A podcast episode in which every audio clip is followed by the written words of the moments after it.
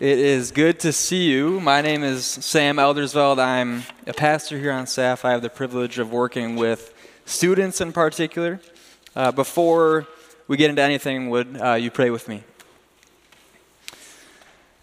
Lord, we love you. Uh, we believe in your word. We believe that you have made yourself known to us and that you call for a response from us each and every day.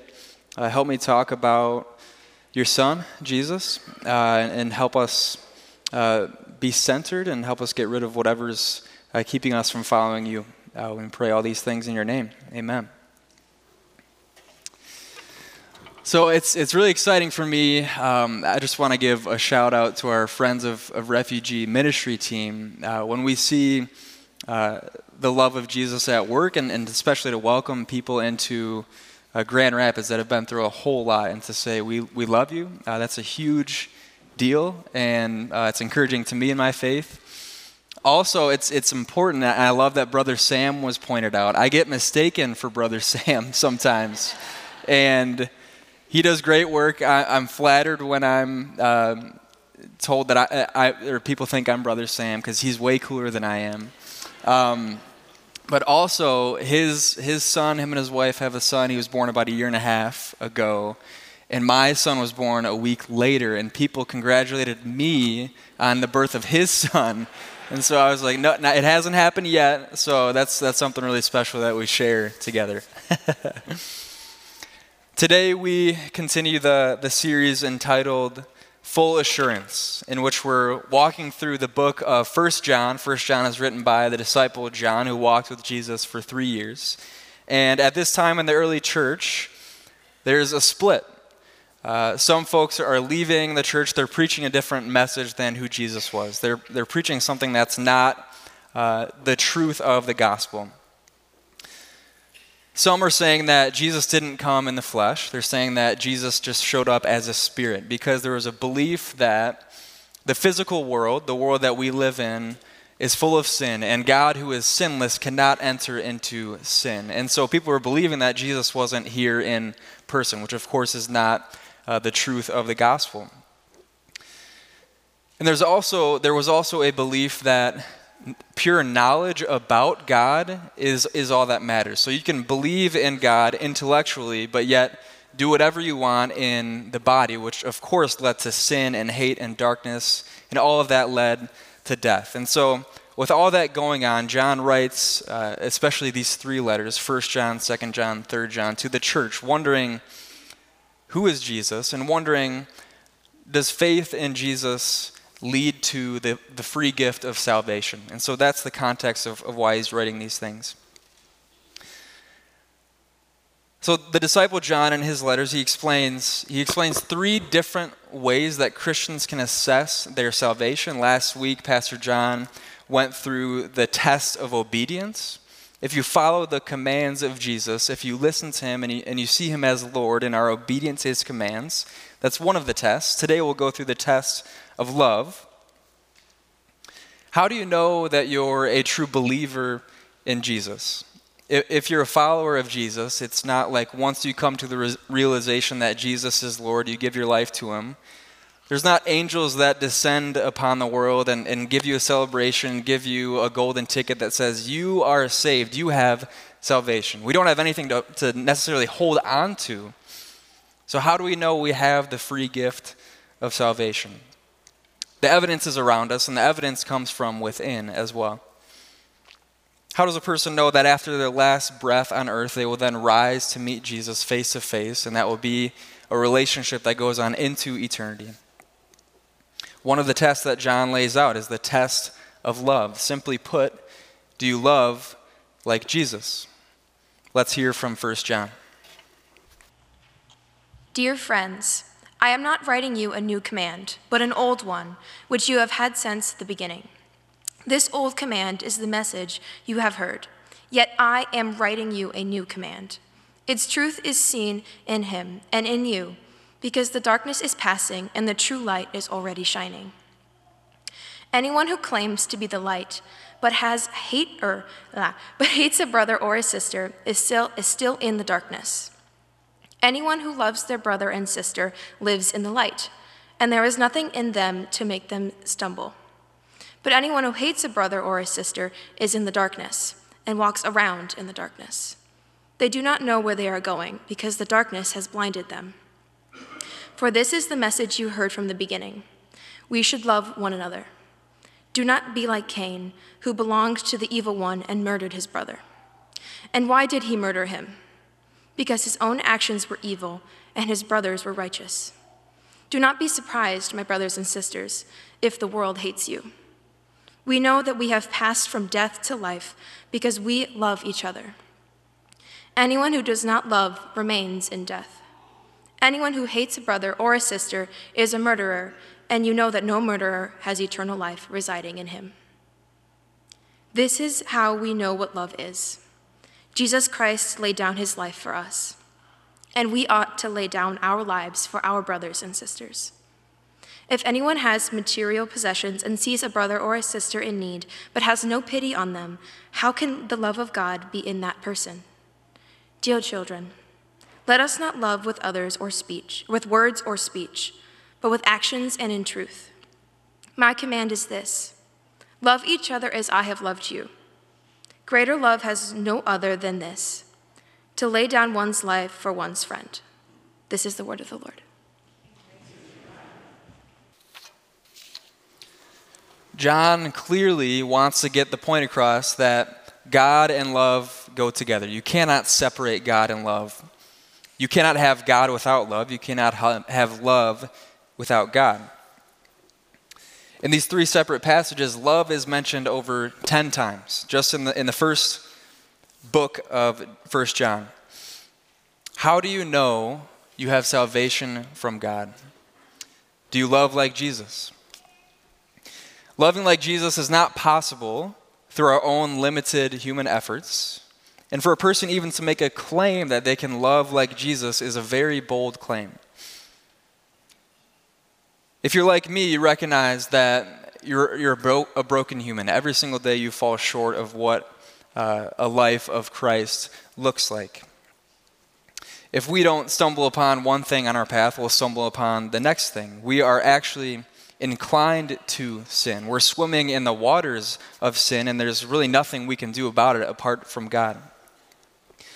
So, how in the world do we, as broken and sinful people, love like Jesus? How is it possible for humans to have the ability to show this unconditional love, this agape type love? This doesn't just happen by chance, and it doesn't come from trying hard.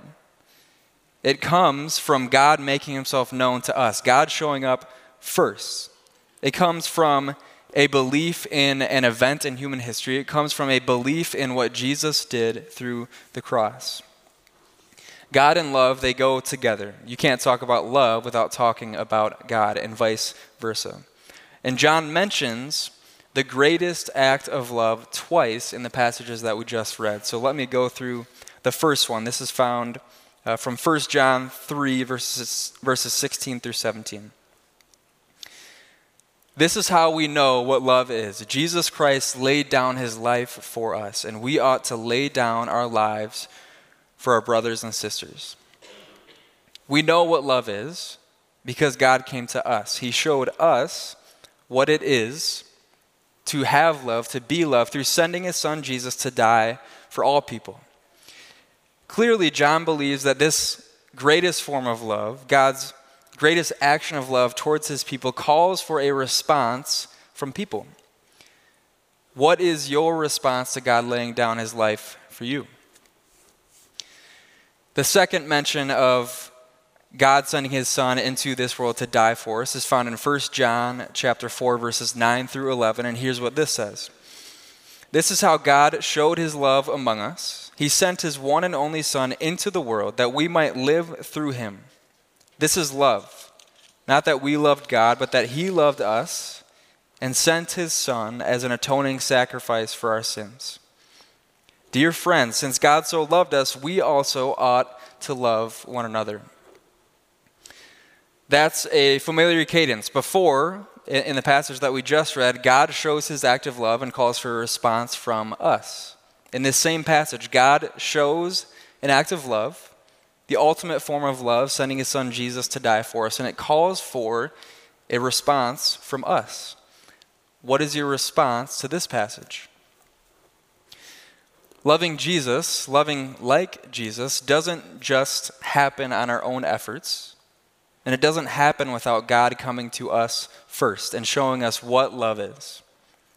Belief in this act of love is essential to loving like Jesus. God came into our world, took on sin in the form of a human being, Jesus Christ. He took on our sin, went to the cross, died for us, and he rose on the third day.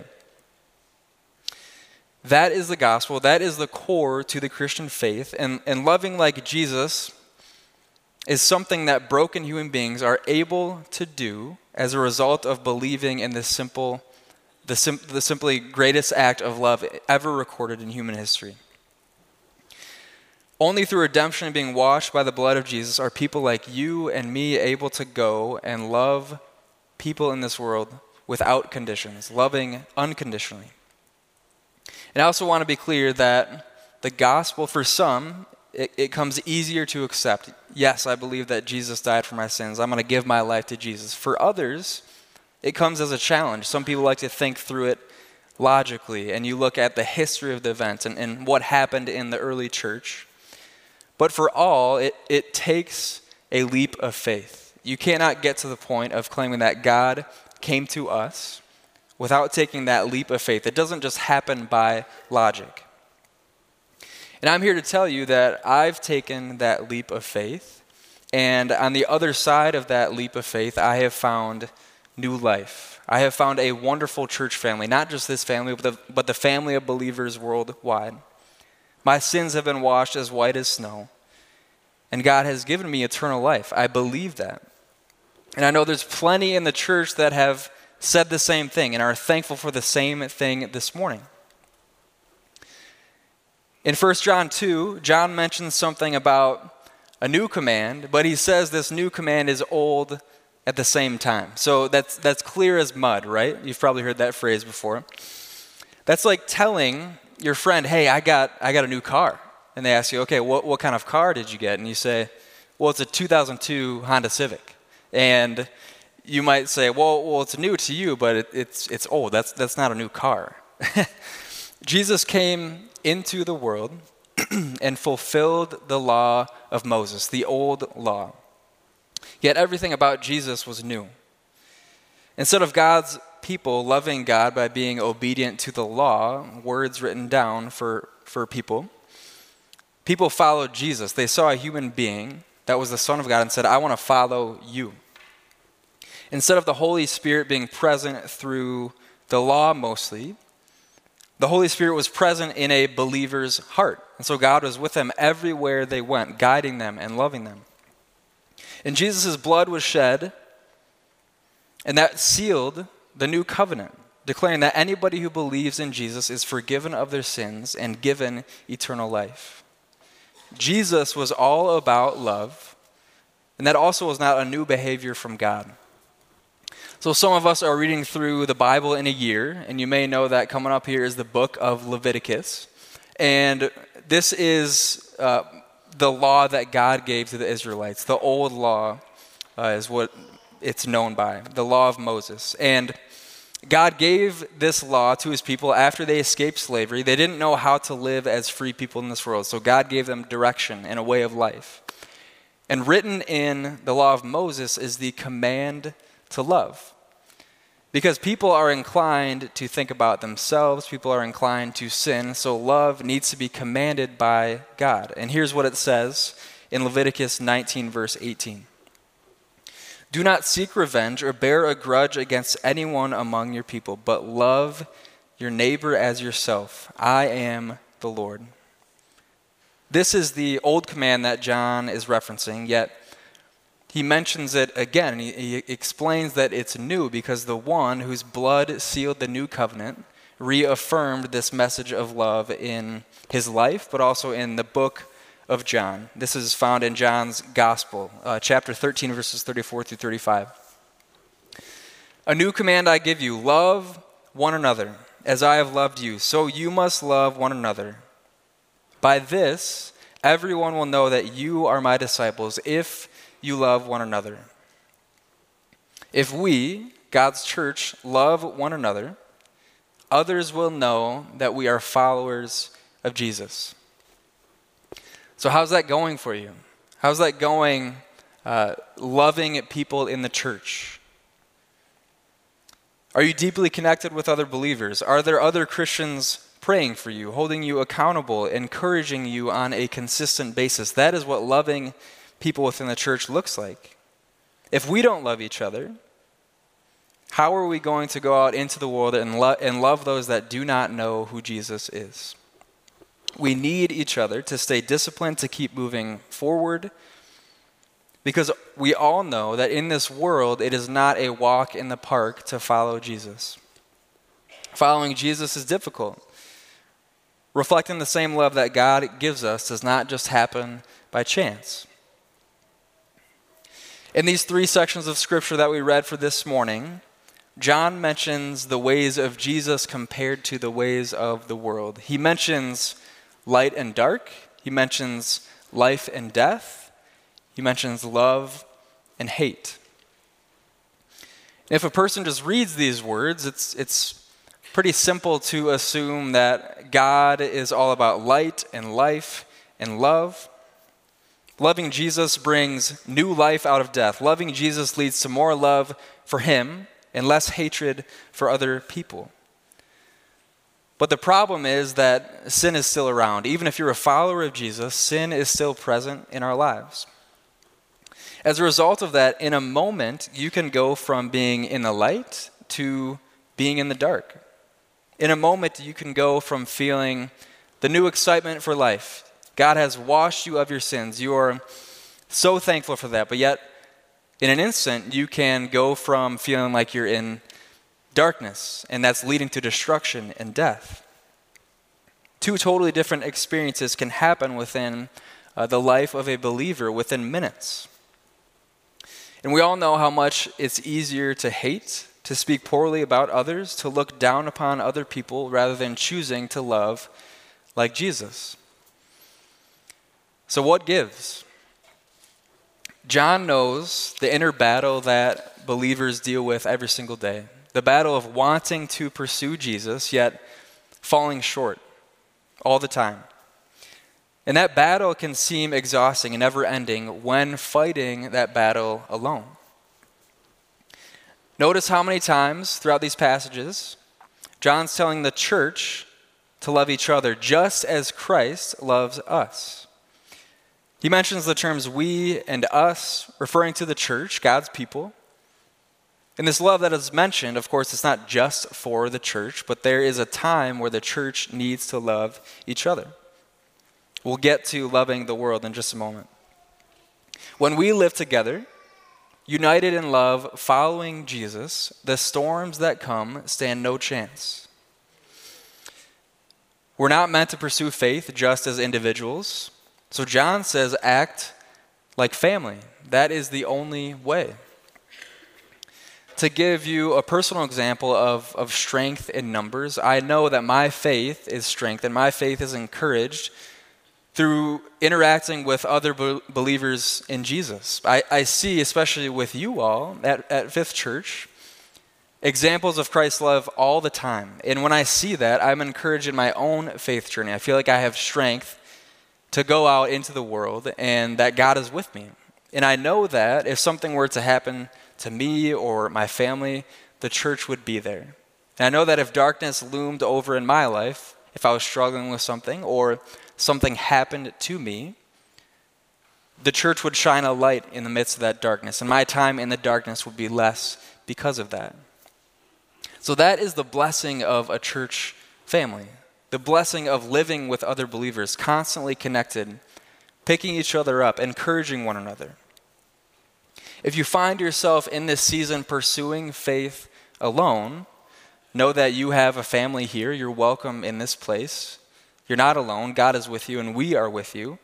And also know that wandering away from the pack of other believers is a vulnerable state. And don't take that lightly. And Darkness is still in this world, but when you are connected with the body of Christ, that darkness hides. You don't, you don't sense that darkness as much as before. So, are you giving and receiving the love of Jesus within the body of believers in this season? If not, now is a really good time to start. Lastly, although this command to love each other is mostly for the church at the time and for us today to love each other within the church, that's not where the love of God ends. The love of God goes beyond cultural barriers, it goes beyond belief system, beyond theological differences. The love of God does not stop based on conditions. God chose the nation of Israel, He chose a, a particular group of people so that they could be a blessing to the world, so that the love of God could be seen through them. God today chooses the church, not because he doesn't love all people, but because he wants his love shown through the church, through people. We are a blessing through receiving God's love and giving that love to other people, all people. And the type of love that John talks about is, is called agape love. The word love is mentioned, like I said earlier, over 10 times in this passage. Every single time, the root word of that, for, the word love is agape, unconditional love. On the flip side, the world does not love the way that God loves. The world loves based on conditions. The world loves for a limited time frame. The world loves based on selfish desires? Is, is this person going to benefit me if I love them well? It's a selfish kind of love. God has loved you and me since the beginning of the world, and his love for all people will continue throughout eternity. And somehow, we have, the, we have a gift. We, as God's followers, have the ability to spread his love. Somehow, this unconditional type of love. And God gives us the authority to do that. And in order to do that well, to spread his love within the church and within the world, we have to ask the Holy Spirit to lead us in doing that. In thinking about loving others, these are a, few questions that, that I think about. As I'm engaging with people, whether uh, it's people within the church or outside of the church, I, I think about these three questions. I think about is this person a follower of Jesus? Does this person need grace right now? And does this person need truth right now? Let me explain a little bit. Loving somebody is, is based off of their context. So think about Jesus for a moment. Jesus, many times, was challenging against the Pharisees. Pharisees were the religious elite. Pharisees were the ones that laid the hammer down on those that did not follow the law. And they were prideful because of that. So they're a religious group, yet Jesus challenged them all the time. And he was loving them in doing that. Another example many of us have heard the story of the woman caught in adultery. And at the time, um, there was a law in place that you could stone a woman caught in adultery to death. And so people gathered around, and this woman was in front of all of them. They were holding stones, and Jesus shows this woman unbelievable grace at that time. He, he gets out from the crowd, stands next to her, forgives her of her sins, and levels the playing field, saying, You are all sinful. You have no right to throw a stone at this woman because you have sin within your own life. And there's also a little bit of truth told to this woman. He says, Go and leave your life of sin. So at that time, there was mostly grace to her and, and not as much truth. That is what she needed. That was love shown to her at that time.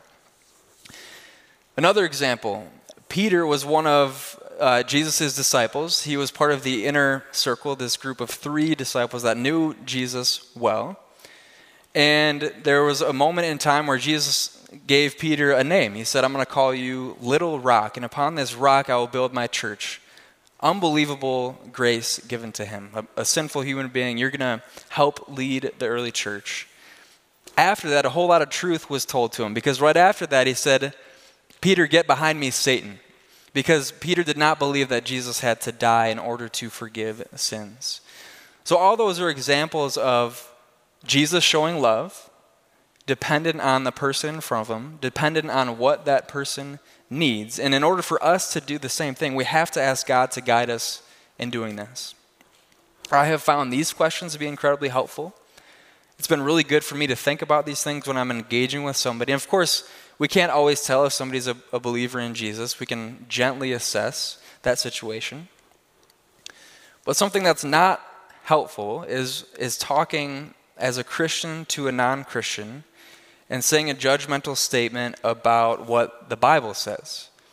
For one, one person, a non Christian, the Bible is not authoritative. Jesus is not Lord. So being obedient to that law found in Scripture doesn't quite make sense.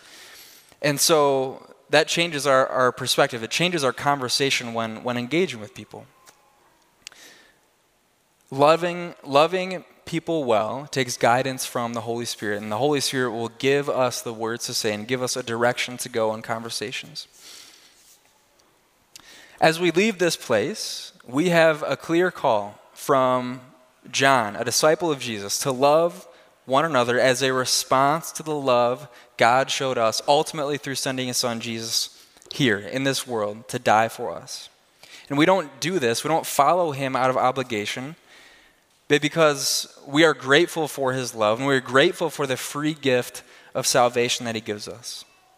In this world, there's definitely darkness, there's hate, there's destruction. All those lead to death. Yet when we are strong as a church, together we are standing on the rock, and the rock won't move when the storms come. And also know that people are watching. People are recognizing that we are followers of Jesus. They notice how we love each other, they notice how we love the world. And my prayer is that as people are watching, that we can love like Jesus, and that light will shine, and that light will point others directly to Jesus. In the name of the Father, Son, and Holy Spirit, amen. Would you pray with me? God, we pray that you give us the ability to love like you, that you uh, help us believe in you uh, and we ask that you get rid of any doubt that we have. We, we ask that we can tap into the authority that you give us to love like you love and not like the world. And we thank you for the gifts that you give us and ultimately in salvation that we get to spend eternity with you. Lord, we pray all these things in your name. Amen.